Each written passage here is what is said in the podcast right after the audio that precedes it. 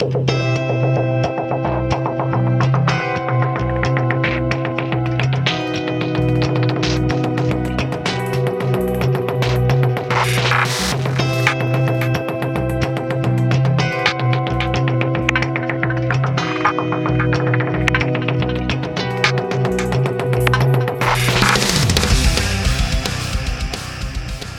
and welcome to the Six Figure Developer Podcast, the podcast where we talk about new and exciting technologies, professional development, clean code, career advancement, and more.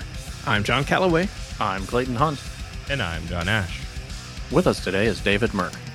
David is a software engineer, mentor, organizer, volunteer, speaker, workshop creator, and unabashed career changer. Welcome, David. Thank you so much, Clayton. It's uh, great to be here. So, David, uh, before we jump into the meat of things, would you give our audience a little more introduction to yourself? You know, perhaps tell them how you got started in the industry. Yeah, that's a great question, and I um, I'm super shy to talk about this every time, but I think it's a really powerful message to kind of give. I'm a non-traditional developer. I'm proud of it. Don't get me wrong, but it's it's just an awkward thing to say around people with 50 years of combined experience, probably. So before I started my career as a programmer. Uh, I was waiting tables, and I'd been doing that for the previous ten years. Um, I found myself at, at, some some nicer restaurants, and that was just the best my life was ever going to get. Until I went through a twelve week boot camp, spent two hours a week learning this stuff, and graduated. Immediately got a job and became a full developer. Obviously, there was a ton of hard work that went into it. It, it was clearly more than a two hour week commitment. Uh, the program I went through specifically is called Code Louisville uh, it's a great program. I've been mentoring there uh, for the past four years. Uh, a, kind of indentured servitude, I guess.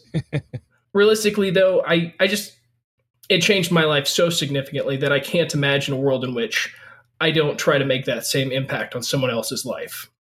It's definitely one of those programs that you get out of it what you put into it.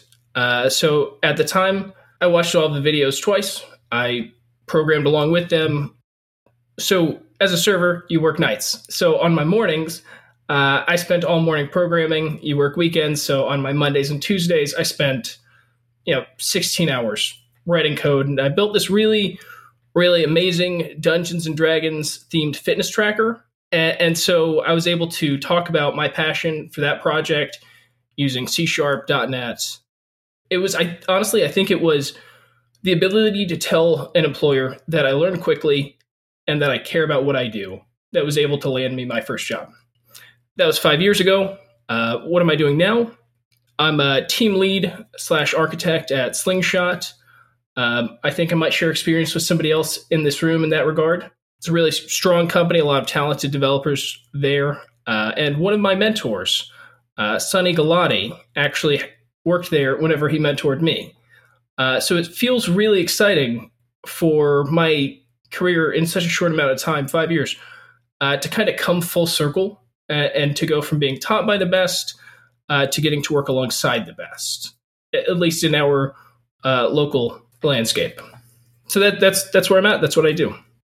Yeah, I would say the non-traditional way to to get into software development is quickly becoming the traditional path to software development because a lot of the folks that we talk to came into this into this line of work through what we might consider non-traditional means. They, didn't complete a four-year CS degree. They they came into it through boot camps or through other means and are quickly making a name for themselves by by producing fantastic software. Yeah, and I love to hear that. uh, I think as you know, it and you're right. And all of the best developers I know tell me that. They say, "What is a traditional developer?" The only way to learn how to write code is is to write it, mm-hmm. uh, and that's not. I mean, you have to write a lot of code in college. Don't get me wrong, uh, but unless you you know take it home with you on the weekends, it, it's going to be really hard to get the experiences that you need, whether that's college or boot camp. So I, I do appreciate you saying that, John. And that's one of the best things about this community. Uh, everybody's super understanding and, and we, I feel like everybody I've met in the community tries to lift each other up.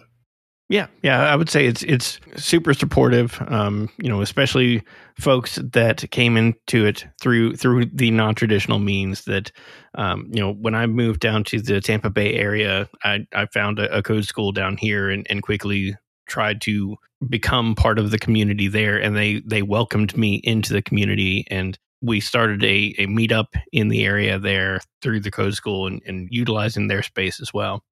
What what types of applications, what types of projects are you working on these days? What motivates you, and what are you finding exciting these days?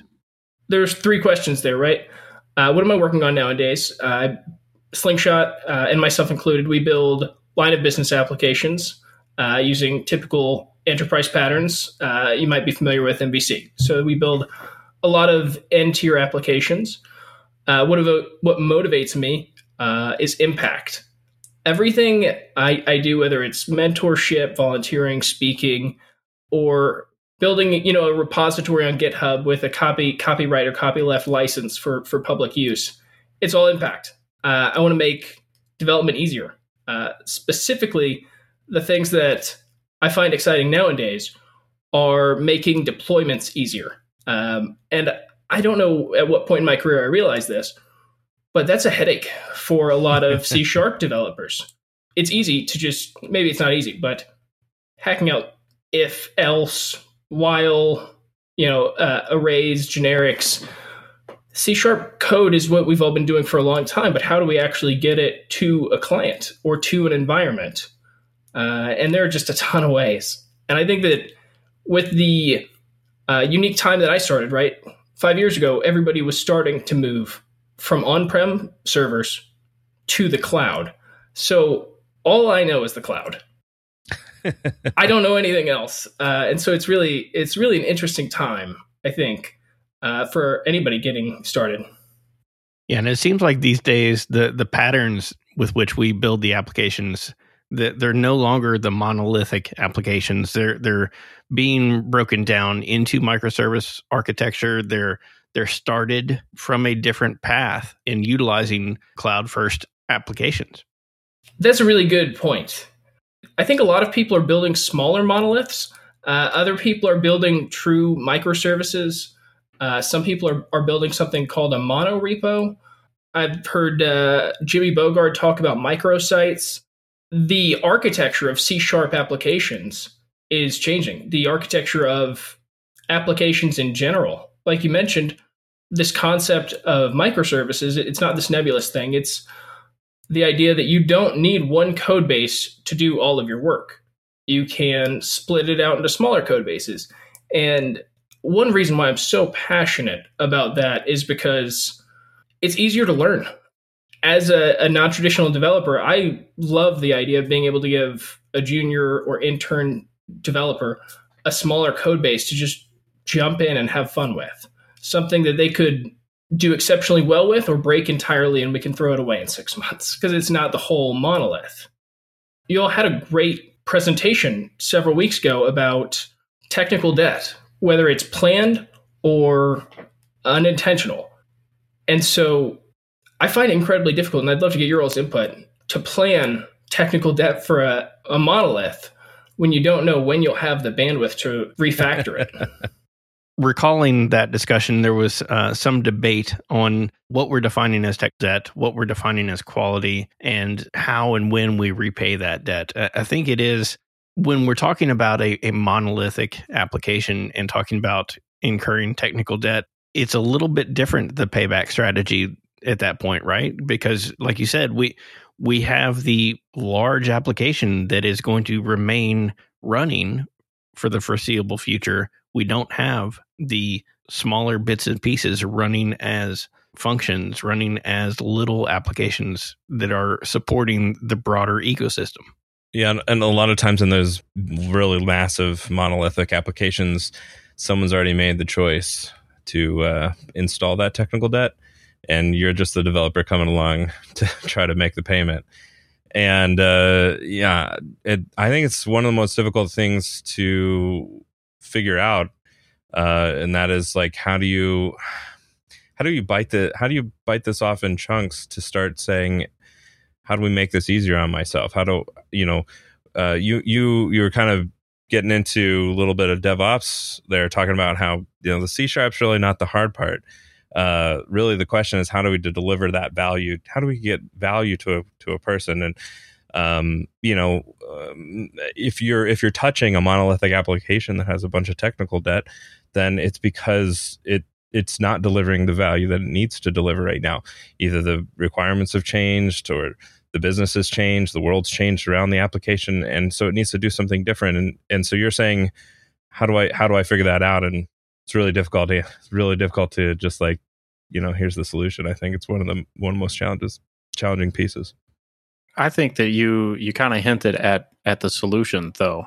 Like in my mind, so like it's a monolith. So kind of it's in the name changes or code that's already there feels more set in stone. It's harder to do anything with because you don't know what else that might affect.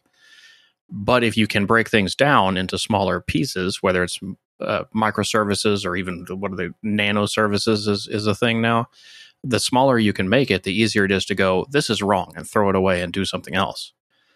Which means that you're you're more open to change. It doesn't seem that big of a deal to throw away a 50 line program, but to throw away a million line program with you know 2000 files and some of those files have 40,000 lines that is a much more difficult thing to take on yeah so i think all of these things kind of wrap together. I think what you're john ash and clayton what you're both saying is that these are some of the problems that a monolith has. The code base is too large. You don't know what's obsolete um, what has another contract or, or who the consumers are uh, from another API or, or another service or system. And, and John Ash, I think you actually alluded to one major problem with microservices, and this is the biggest headache. How do you deploy more services? If deploying a C sharp application is the hard part, how are you going to deploy a whole bunch of them? And and so yeah, that's that's the overhead. That's the and manage them when you say, oh, well, we got this 50 line, you know, Azure function, we don't need that function anymore. So we're just going to move on from it. We're going to replace it with this other one. Does that other one keep running? Yeah, Ash Ash uses Kubernetes for all this stuff, which makes me want to put a hole in my head. So I'm open to suggestions. I would suggest not to do that. not to use Kubernetes? Check. the reason I wanted to come on here, um, and the reason I think you all invited me was this concept of uh, rebuilding a plane while flying. We have this monolithic style application, and it is so old and gross. uh, someone else defined the patterns over time. We've all written uh, debt on top of them because they weren't meant to be extended in the capacities that we needed them to be. But we only had four hours to do it, so we did it anyways without regret. Um, and so, how do we start to decouple and deconstruct a monolithic style application to use microservice patterns? How do we rebuild the plane when we can't land? We, we do not have a landing strip. So we've got to keep it alive and, and we've got to start doing new stuff. Yeah, it's like that one level on Top Gun, but on steroids. Anybody else ever play the, the Nintendo Top Gun game? I never got past refueling the plane. Forget it. yeah. So how do how do we approach that? How do we rebuild the plane while we're still flying without landing, without refueling on the level of Top Gun. Uh, so just to kind of refresh, I want to just share a, cool anecdote. I think Clayton Hunt, John Callaway, you all came to my workshop in 2019 uh, about microservice patterns, and you all attempted to build it in Blazor. And at the time, I had no idea what Blazor was, and I could not help you. And I was in such awe and shock. Uh, today, I'm I'm much more well equipped with an actual understanding of what microservices are. I still don't think I could help, but at the time, I I put together that presentation based upon uh, Chris Richardson's book, Microservice Patterns. Uh, it's written from the paradigm of Java, but there's so much parallel between C Sharp and Java that uh, I was really able to apply a lot so if there were one concept I would recommend to a developer getting started with rebuilding the plane while flying, it would be this idea of a strangler pattern. And so I'm, I'm going to butcher this, but I'm going to try anyways. The idea is that there were three levels to actually strangling your monolith. according to Chris Richardson. The first one is decoupling your front end from your back end. Uh, so I've got a friend who's got a web forms application. It's a monolith. He needs to create new APIs and put in a new front end in a modern front end language. Alternatively, he needs his web forms to stay the same and to call these APIs that he's creating. Somehow, you just have to get those two split apart. Uh, the second objective of the Strangler pattern is to do new feature development. So you get a request to extend an existing functionality.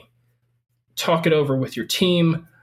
Does this merit a new service? And so the goal is you stop you stop feeding the beast.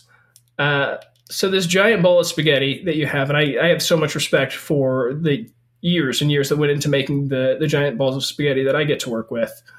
Uh, but you, you stop feeding it eventually, so that you uh, stop increasing the technical debt, whether intentional or unintentional. And really, you, you just put that technical debt into another service. and then the third step, and I think the most difficult, is actually pulling something out. You want to keep an existing piece of functionality, but you want it to have a new API signature or a new uh, IP address. Somehow you've got an edge gateway routing system that is sending existing API contracts to your new service rather than your old API. And so essentially that's that's the strangler pattern. Separate your front end from your back end, new feature development in new services, and bite the bullet, pull something out.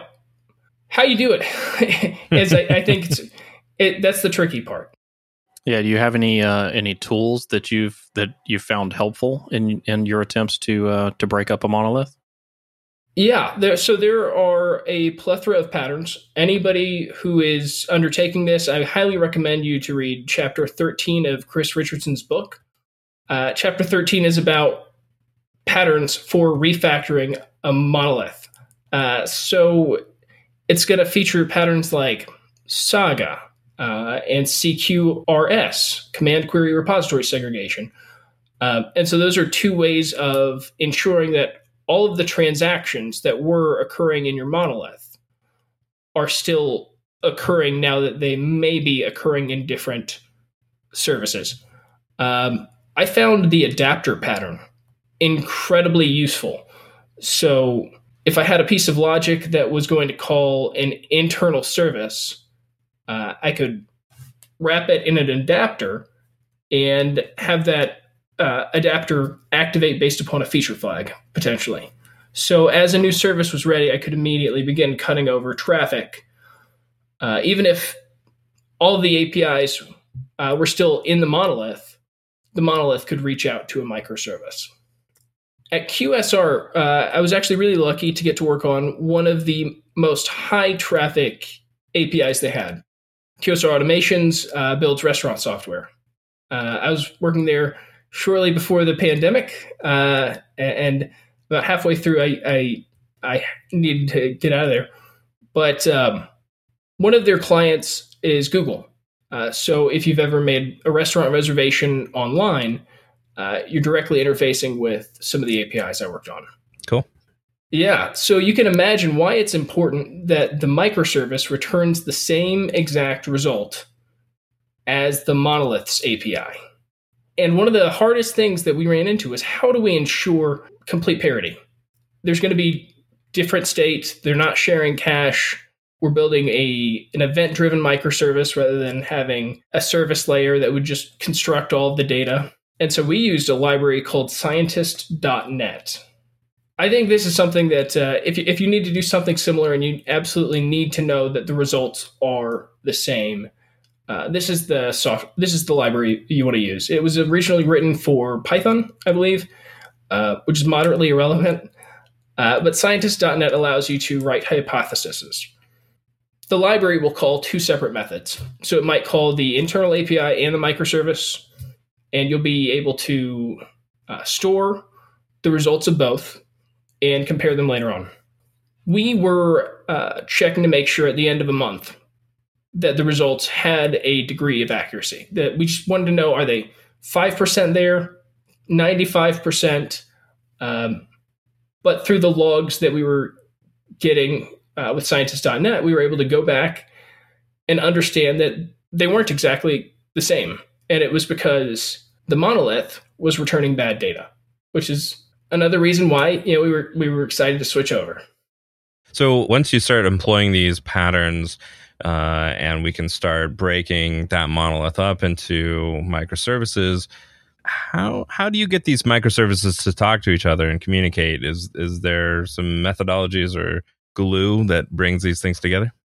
Yeah, and that's one of my favorite things to talk about. Uh, the buzzword, I think this is what Chris Richardson calls it, integration glue.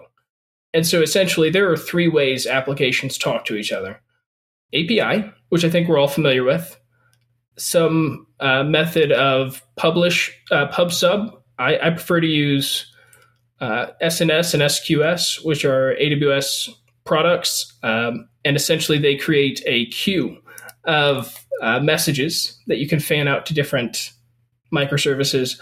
Um, or you would use, you know, the service bus or uh, RPC, something like that.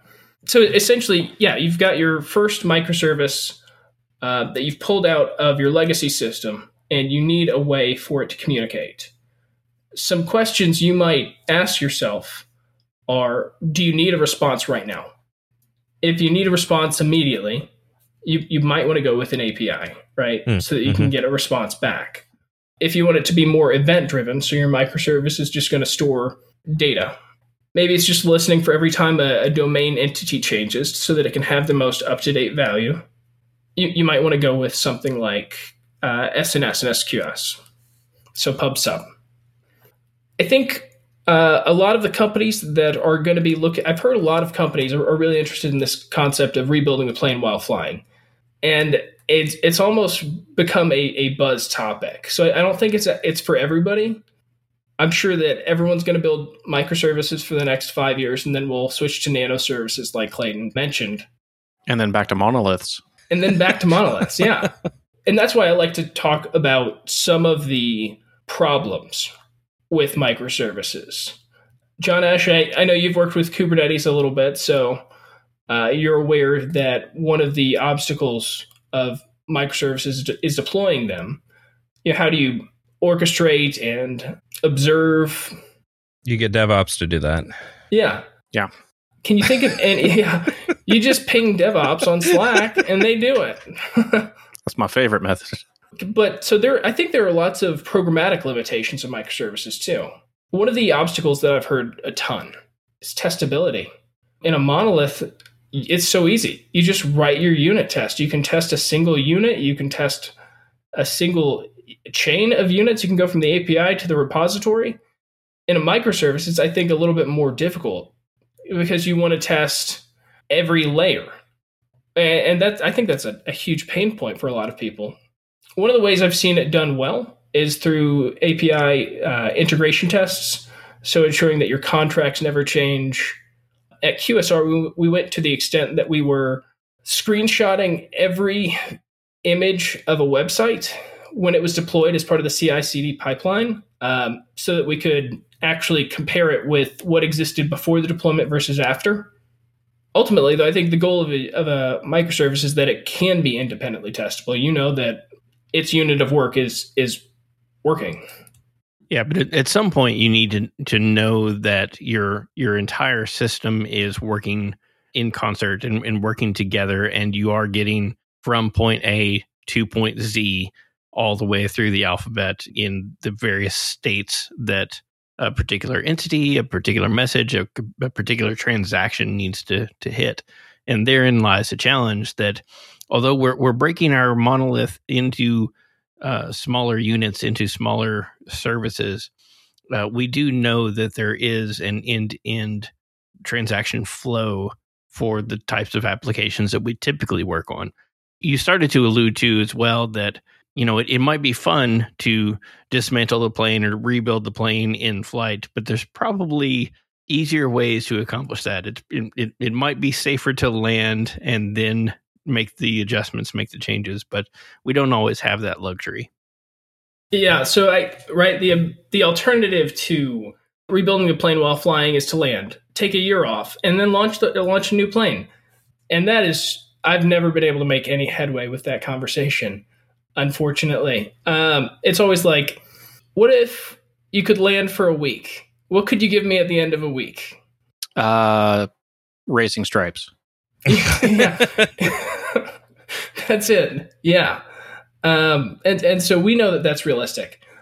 But one of the big benefits of a microservice architecture is when combined with an agile methodology, you can have these smaller teams working on independent pieces. So rather than landing the plane, you can have, you know, John's team go off on their own and start to build a feature. And in two weeks, maybe all they have is the deployment pipeline built. But at the end of those two weeks, you you know you've got that, and you can do a better job of estimating when is this feature actually going to roll out. Uh, specifically because you're not competing with the other features in an existing monolith, you're not going to have you know 20 other developers merging on top of you. It's John's team. You know you're going to have three developers uh, working on hopefully three unique pieces of logic. Finding out what those appropriately sized chunks to to break out and and address therein lies the challenge. But i think it is important to go through that exercise to find out where we can carve off pieces to deliver functionality and make that into manageable independent and valuable efforts. Yeah. Uh, so i think another way of saying well, what you're saying john is uh, to quote chris richardson uh, rapid, rabid, and reliable. To actually break it off uh, and and do that saves time. So so what else? Where where do we go from here? Where do we pick up and and decide uh, what we can do while we're still in flight, and and where we can carve off what we can deliver from the ground? I, I think that's a very uh, specific question to every every company, every team. But a good guideline is to think about your entities and their relationships. If you're used to using a, a relational database that has all this object oriented uh, programming and classes, might be beneficial to start looking at which ones have the fewest relationships. So if you have a table with one relationship, could that be pulled out into its own microservice with its own non relational database? Um, I mean, or you could also, you know, your microservices can have relational databases. Uh, the general rule that I've heard is should is you know, microservices should not share databases. So it doesn't SQL, NoSQL doesn't matter. Uh, NoSQL I think is more popular because it's so much faster. Um, MongoDB specifically, I think, has single digit millisecond response times uh, for a key value pair so it, it's all about looking at your data. I think that's that's really how we had to start at QSR. Uh, one of the easier microservices we built, we knew we had a table called heartbeats, um, and so each restaurant had a server in it, and that server would call into our monolith. If it didn't call into the monolith, that means the restaurant didn't have internet and couldn't accept reservations.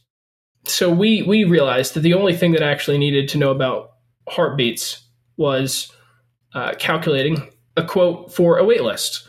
Uh, so that was another one of the, the microservices I got to work on. And it was pretty simple. We used an N-tier pattern. Uh, so we had an API that called a service layer that called a, a database. Uh, so we had a, a microservice with a monolith pattern. Uh, and it was kind of cyclical in nature, a sort of Ouroboros. So we've uh, mentioned a few things, but uh, are are there any resources that you can point our listeners to uh, who maybe are looking to you know work on refactoring applications, uh, you know, trying to get into microservices, um, trying to understand how do we integrate these things? We've we've mentioned a few topics there. Uh, so yeah, Chris Richardson has a great book on it. He's definitely the authority. Um, that's who I would turn to it's good to just ha- start having the discussions before uh, you write any code. Understanding what are your domain boundaries. what what are your teams? So some of the most complex problems you'll face going this direction might not even be programmatic in nature. It might be process. I, we all want to be like Netflix and do a thousand deployments a day, but you you need a process and a, a team that can actually do that. Uh, what has helped you in your career that you might share with those just getting started or those looking to level up their own careers? Oh, that's a, a great question. I think the development community is just incredible. Um, I mentioned to Chad Green at CodePaLOUsa in 2016, after I'd been a developer for like four days, that I wanted to give a presentation on uh, fitness, specifically being you know healthy and active in a docile industry. Um, and he immediately introduced me to like 14 other speakers. So I I would say one of the things that has been so beneficial to me in this industry is the community. Uh, speaking of community, uh, where can our listeners go to follow you and keep up with what you're working on? Yeah, so right now the two uh, social networks that I maintain uh, decently are LinkedIn. Uh, so it'd be linkedin.com slash Dave Writes Code, spelled exactly like it sounds and GitHub, which would be github.com slash uh, DVDMRK, which is my name without any vowels. All right. Thank you, David. Really appreciate you taking the time to speak with us today. Thank you so much, John, uh, John and Clayton. It's been my absolute pleasure uh, to be able to sit here with you all. That was David Merk.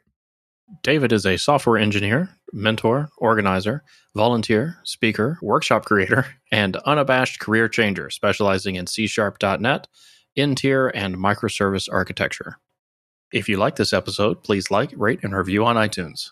Find show notes, blog posts, and more at sixfiguredev.com.